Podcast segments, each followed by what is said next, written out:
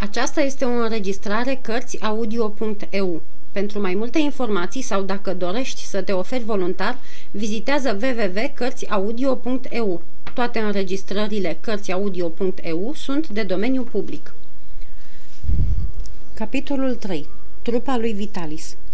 Trebuie să fi dormit toată noaptea sub stăpânirea mâhnirii și a fricii, deoarece a doua zi, când m-am deșteptat, prima mea grijă a fost să-mi pipăi patul și să mă uit împrejur ca să fiu sigur că nu m-au luat. Toată dimineața, Barberin nu mi-a zis nimic și începeam să cred că planul trimiterii la ospiciu fusese părăsit. Fără îndoială, mama îi vorbise și îl hotărâse să mă țină. Dar pe la amiază, Barberin mi-a zis să-mi iau șapca și să vin după el. Speriat, am întors ochii către nevastă sa, cerându-i sprijin.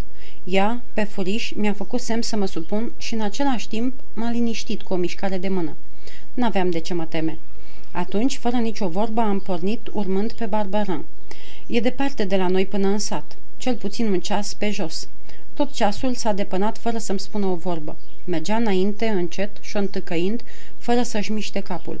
Numai din când în când se întorcea cu tot trupul să vadă dacă îl urmez. Unde mă ducea?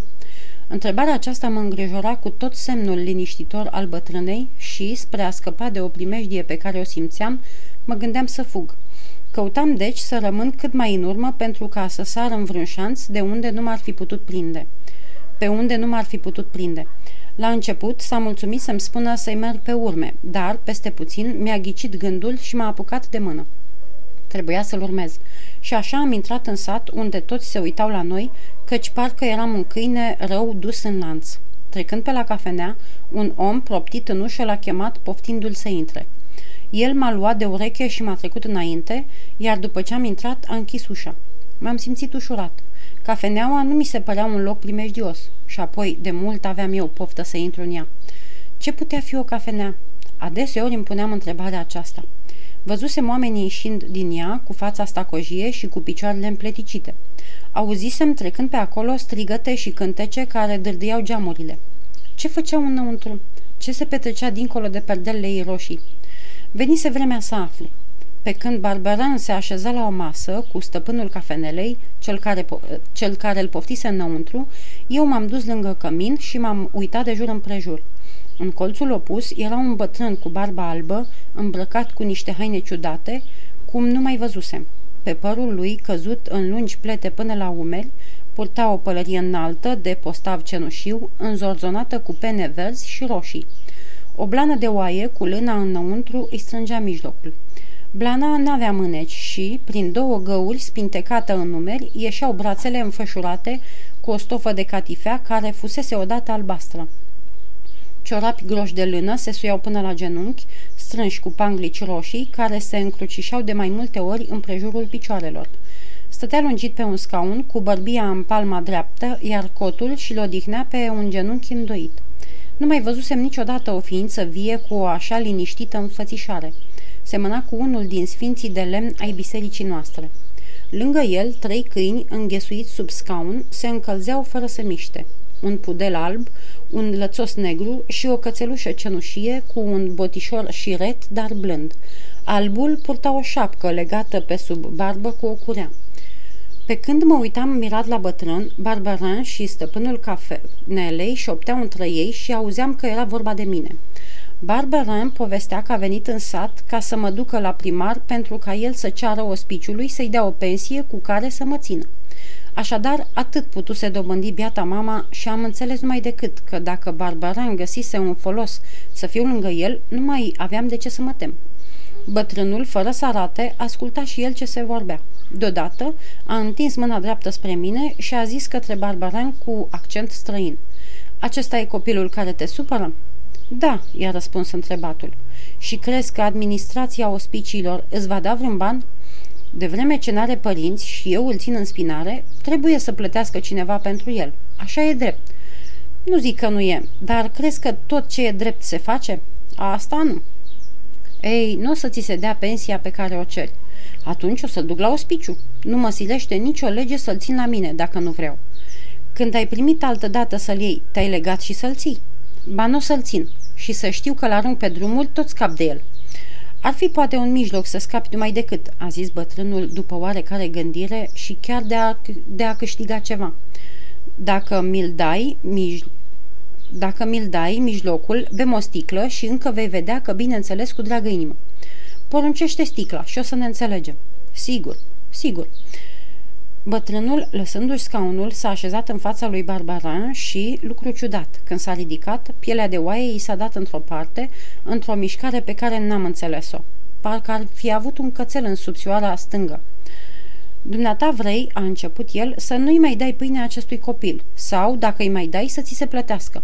Da, pentru că ul nu mă privește, prin urmare, nu mi-l mai spune. Mi-e destul să știu că vrei să dai copilul. Și dacă e așa, dă-mi-l mie. Să ți-l dau? Zici că vrei să scapi de el. Să-ți dau un așa copil o frumusețe? L-ai văzut? L-am văzut. Remi, vinunca. M-am apropiat de masă tremurând. Nu ți-e frică, mititelule? Mi-a spus bătrânul. Ia uită-te, a urmat Barberin. Nu zic că e urât. Dacă ar fi urât, nici nu l-aș vrea. Mie nu-mi plac monștrii. Ba, dacă ar fi un monstru cu două capete sau un pitic, atunci nu l-ai trimite la ospiciu. Știi bine că un monstru are preț și că ai putea profita de pe urma lui, fie închiriindu-l, fie speculându-l singur. Ăsta însă nu e nici pitic, nici schilod. Fiind croit ca oricare, nu e bun de nimic. E bun să muncească. Prea e slab. Slab? El? Ei, aș, e voinic ca un bărbat și zdravând și sănătos. Ia uite ce picioare drepte. Ai mai văzut vreodată? Și Barberin mi-a sumesc pantalonii. Prea subțiri. Dar brațele? Tot așa, n-a răbda ostenala și lipsa. N-a răbda? Pipăie, omule, pipăie. Bătrânul și-a pus mâna lui osoasă pe pulpele mele și le-a pipăit, dând din cap și strâmbându-se. Mai fusesem odată de față la o asemenea scenă atunci când venise negustorul să cumpere vaca. Și el tot așa pipăise. Tot așa dăduse și el din cap strâmbându-se, bombănind că nu e bună, că nu o s-o poată vinde și totuși o cumpărase.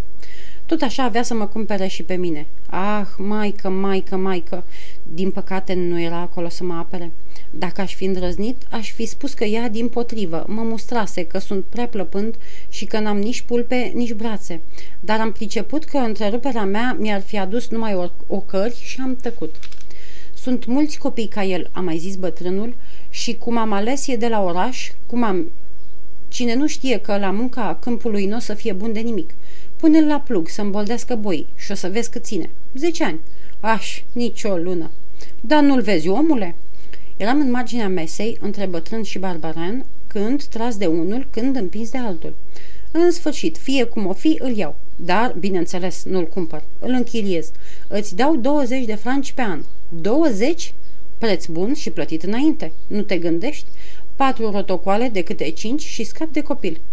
Dacă îl țin, ospiciul îmi dă cel puțin 10 franci pe lună. Și cine îl hrănește? O să lucreze. Dacă l-ai simți în stare să muncească, n-ai umbla să te lepezi de el. Și apoi, cine ia copiii ospiciului pentru banii pensiei? Nimeni. Îl ia pentru muncă, să-i facă sluji neplătite care plătesc? Dacă l-ai putea pune pe ăsta la vreo treabă, nu l-ai da. Dar măcar aș avea 10 franci.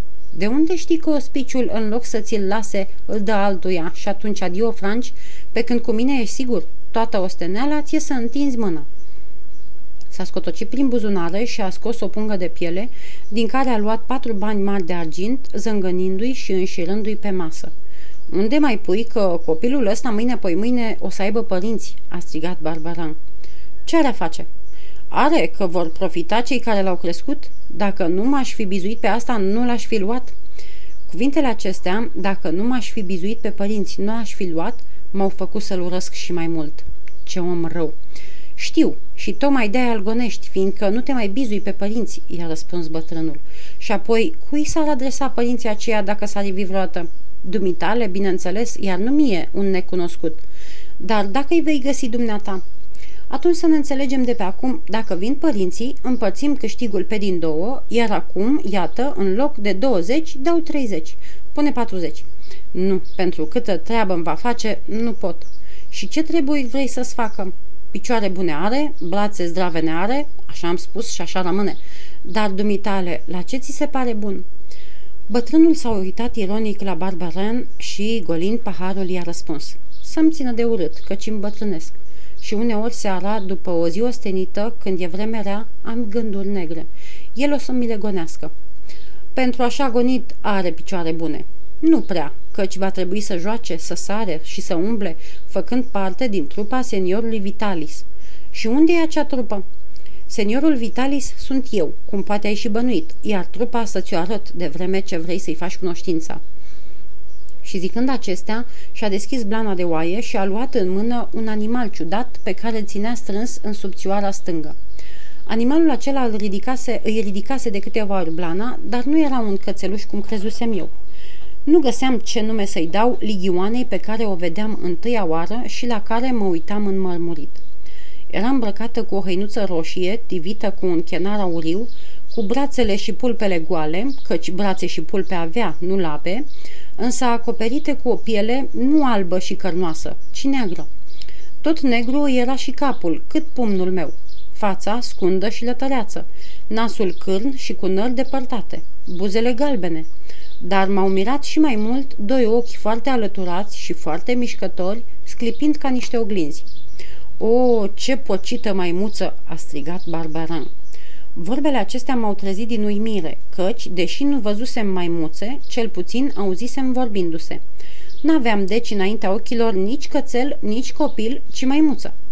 Iată primul artist al trupei," a zis Vitalis. Doamna inimioară!" Apoi către maimuță.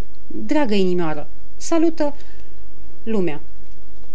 Inimioara și-a dus mâna la gură și ne-a trimis tuturor o sărutare. Acum, a urmat Vitalis, arătând câinele cel alb, să trecem la al doilea, domnul Capi, care va avea cinstea să-și prezinte prietenii celor de față. La această poruncă, câinele, care până atunci nu se mișcase, a sărit în sus și, așezându-se pe labele de dinapoi, a încrucișat pe cele din față și și-a salutat stăpânul atât de adânc încât a atins pământul cu șapca. După ce și-a împlinit această curtenitoare datorie, s-a întors spre tovarășii lui și, cu o labă, căci pe cealaltă o ținea tot la piept, le-a făcut semn să se apropie. Cei doi câini, cu ochii țintă la el, au sărit în sus și, dându-și fiecare câte o labă, cum își dau oamenii mâna, au făcut sanțoși 6 pași înainte, apoi 3 în rând și au salutat pe cei de față. Cel pe care îl chem Capi, sau mai lung Capitano, e șeful câinilor. El, ca mai deștept, îmi transmite ordinele. Cel negru e domnul Zerbino, ceea ce înseamnă galantul, nume pe care și-l merită.